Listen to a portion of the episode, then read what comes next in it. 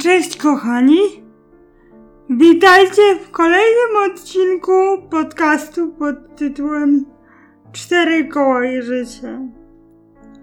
Przyznam się wam szczerze, że kompletnie nie wiem jaka będzie jego jakość, ponieważ nagrywam na nowym sprzęcie i nie wiem czy uda mi się do końca wyczuć ten sprzęt ale spróbujemy. Po takim czasie należałoby wrócić, prawda? Prawda? Kochani, czasem mamy w życiu takie momenty, kiedy nasze dotychczasowe ja rozsypuje się w drobny mak. I niektórzy potrafią się do tego przyznać bez trudu.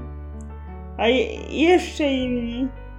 Na pytanie, co u ciebie, odpowiadają wszystko dobrze, chociaż wcale nie jest dobrze, patrząc przez pryzmat ich oczekiwań, tego jak się czują.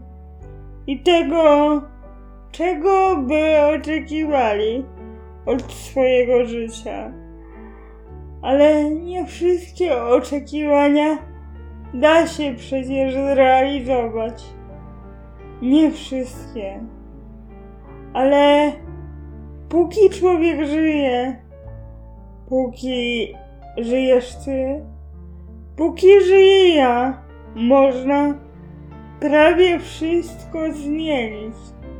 Można sprawić, że pokochamy to życie, bo życie jest piękne, mimo że, że czasem bywa trudne, niezrozumiałe. Jest piękne. Kochani, dziś jest 10 wrzesień i oto dziś obchodzimy kolejny dzień zapobiegania samobójstwom. Dzień zapobiegania tragediom. Dzień zapowie- zapobiegania dochodzenia do punktu, gdzie tak naprawdę wszystko się kończy. Ja w swoim życiu przeżyłam taki czas, gdzie nie widziałam wyjścia, gdzie widziałam tylko ciemność. I gdzie tak naprawdę, gdyby nie osoby, które mi towarzyszyły w podnoszeniu się, to nie wiem, gdzie bym doszła. Nie wiem, gdzie bym była. Być może byłabym w mniej chwalebnym miejscu niż to, gdzie teraz jestem. I to moja niepełnosprawność i ograniczenie ruchowe zupełnie nic nie mówi. Zupełnie niczego nie usprawiedliwia. Osoba niepełnosprawna ruchowo a sprawna intelektualnie, może mieć takie same trudności. Dokładnie takie same. A być może i większe, bo przecież dochodzi do konfliktu pomiędzy jej fizycznością, pomiędzy jej oczekiwaniami, a tym, co jest rzeczywiście realne. Chciałabym mieć rodzinę, dzieci, męża, dom i psa. Dla wielu z Was, moi drodzy, jest to najzupełniej normalne, naturalne i tak dalej. Dla wielu osób niepełnosprawnych są to marzenia nie do osiągnięcia. Marzenia nie do spełnienia. Tym bardziej biorąc pod uwagę to, jakie wielkie braki ma polski system opieki nad niepełnosprawnymi. A więc dzisiaj obchodzę Dzień Zapobiegania Tragediom, zapobiegania przymusowym przerwaniom nici życia. Nie mam tu zamiaru obwiniać ludzi, którzy są po udanych próbach samobójczych. Nie mam tu zamiaru pokazywać palcem tych rodzin, więc jeśli na to liczysz, mój drogi słuchaczu, to lepiej, żebyś w ogóle wyłączył ten materiał, bo mówiąc kolokwialnie, nie ze mną te numery. Ja chcę tylko pokazać, że tego rodzaju dylemat może zagościć w każdym sercu. Tego rodzaju trudności nie są zarezerwowane tylko dla ludzi, po których widać przygnębienie. Nie. To jest kolejny stereotyp, który chciałabym obalić. Nie.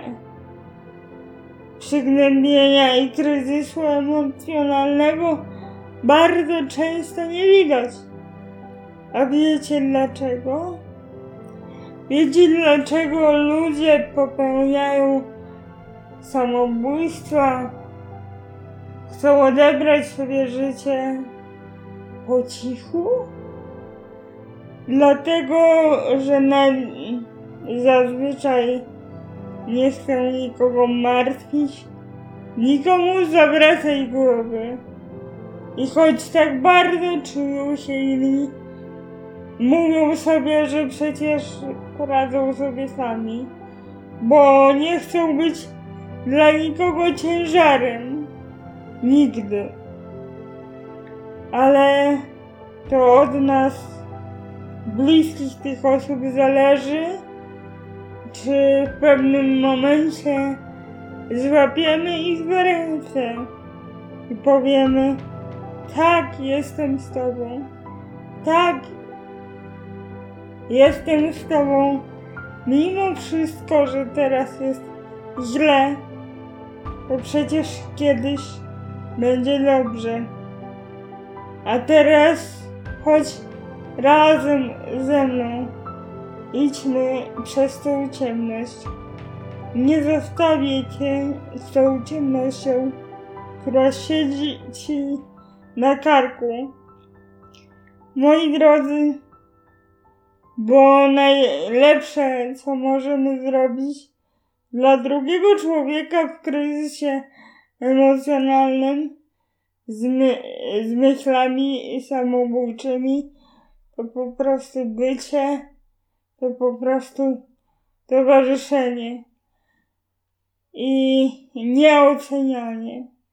Choćby nawet to, co mówi dana osoba, wydawało nam się najbardziej niedorzeczne.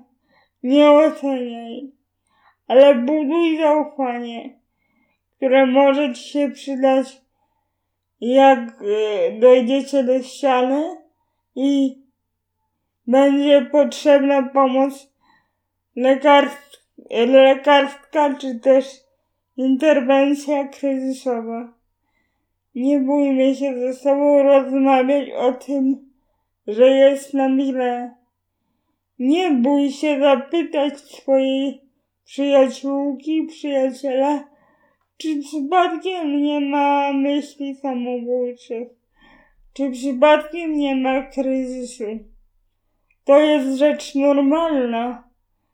I ja tu broń Boże, nikogo nie namawiam do tego, żeby targnął się na swoje życie. Nie.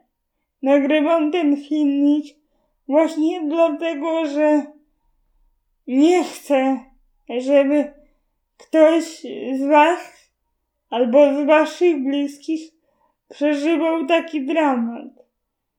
Modlitwa jest wielką siłą. Modlitwa może stanowić ukojenie, ale nie zawsze wystarcza. Choć blisko jest Bogiem, może na niektórych zadziałać jak środek przeciwbólowy. Przeciwbólowy. Wiem, bo sama należę do takich osób. Wiem, bo, sam, bo dla mnie samej bliskość Jezusa w najtrudniejszych momentach stanowiła jedyny stabilny punkt odniesienia. Ale to nie zawsze wystarcza. Czasem potrzebna jest farmakologia, psychoterapia. Nie bójmy się tego. Pamiętaj, jeśli masz osobę bliską, to żeby, żebyś za wszelką cenę nie pluł sloganami, czyli nie pluł słowami, które mówimy bez wewnętrznego przekonania, bo tak bardzo chcemy pomóc. Nie mów, że będzie dobrze. Sam tego nie wiesz. Nie wiesz.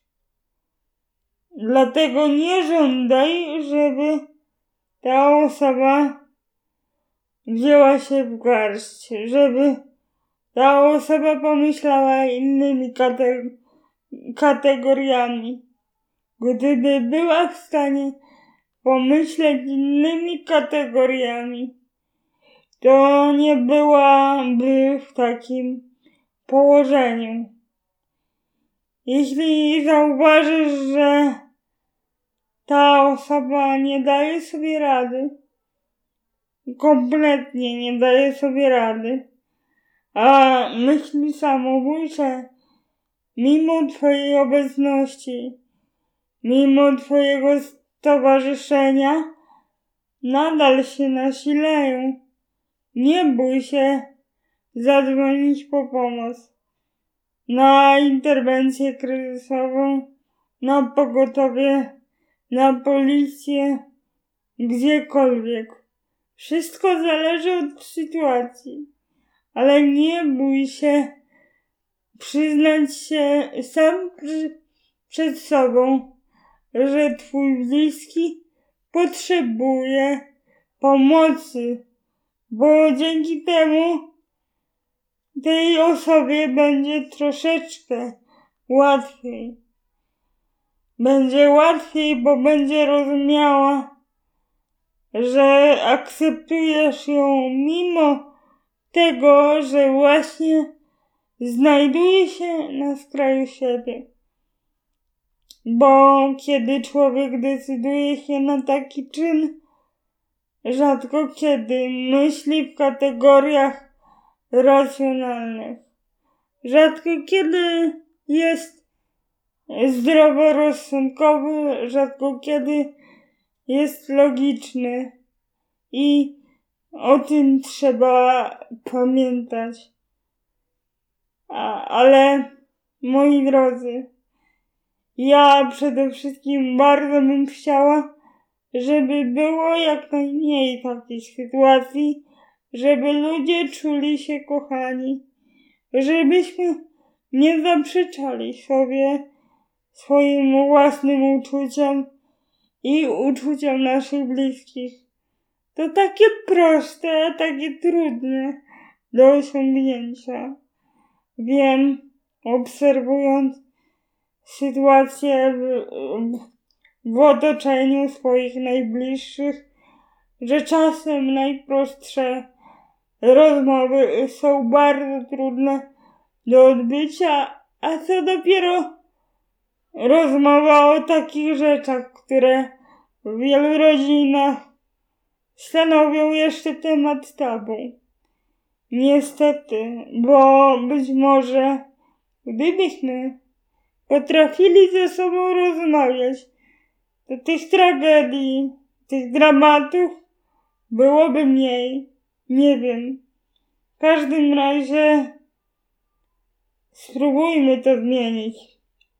I spróbujmy nie oceniać ludzi, których e, możemy podejrzewać o kryzys psychiczny, o myśli samobójcze, bo coś takiego może spotkać każdego. Każdy się może znaleźć na skraju siebie. Na skraju siebie. A na skraju siebie widzi się tylko ciemność. Nic więcej. Amen.